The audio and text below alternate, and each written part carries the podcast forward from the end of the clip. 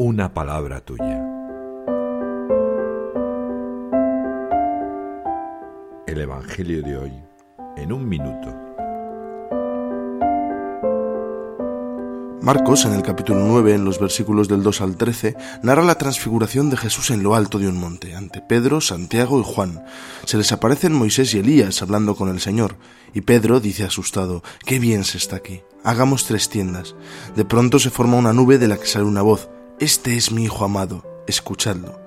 Tras este suceso, está solo el Señor y les confirma que no deben difundir lo que han visto, que Elías ya ha venido y que el Hijo del Hombre padecerá, pero resucitará de entre los muertos.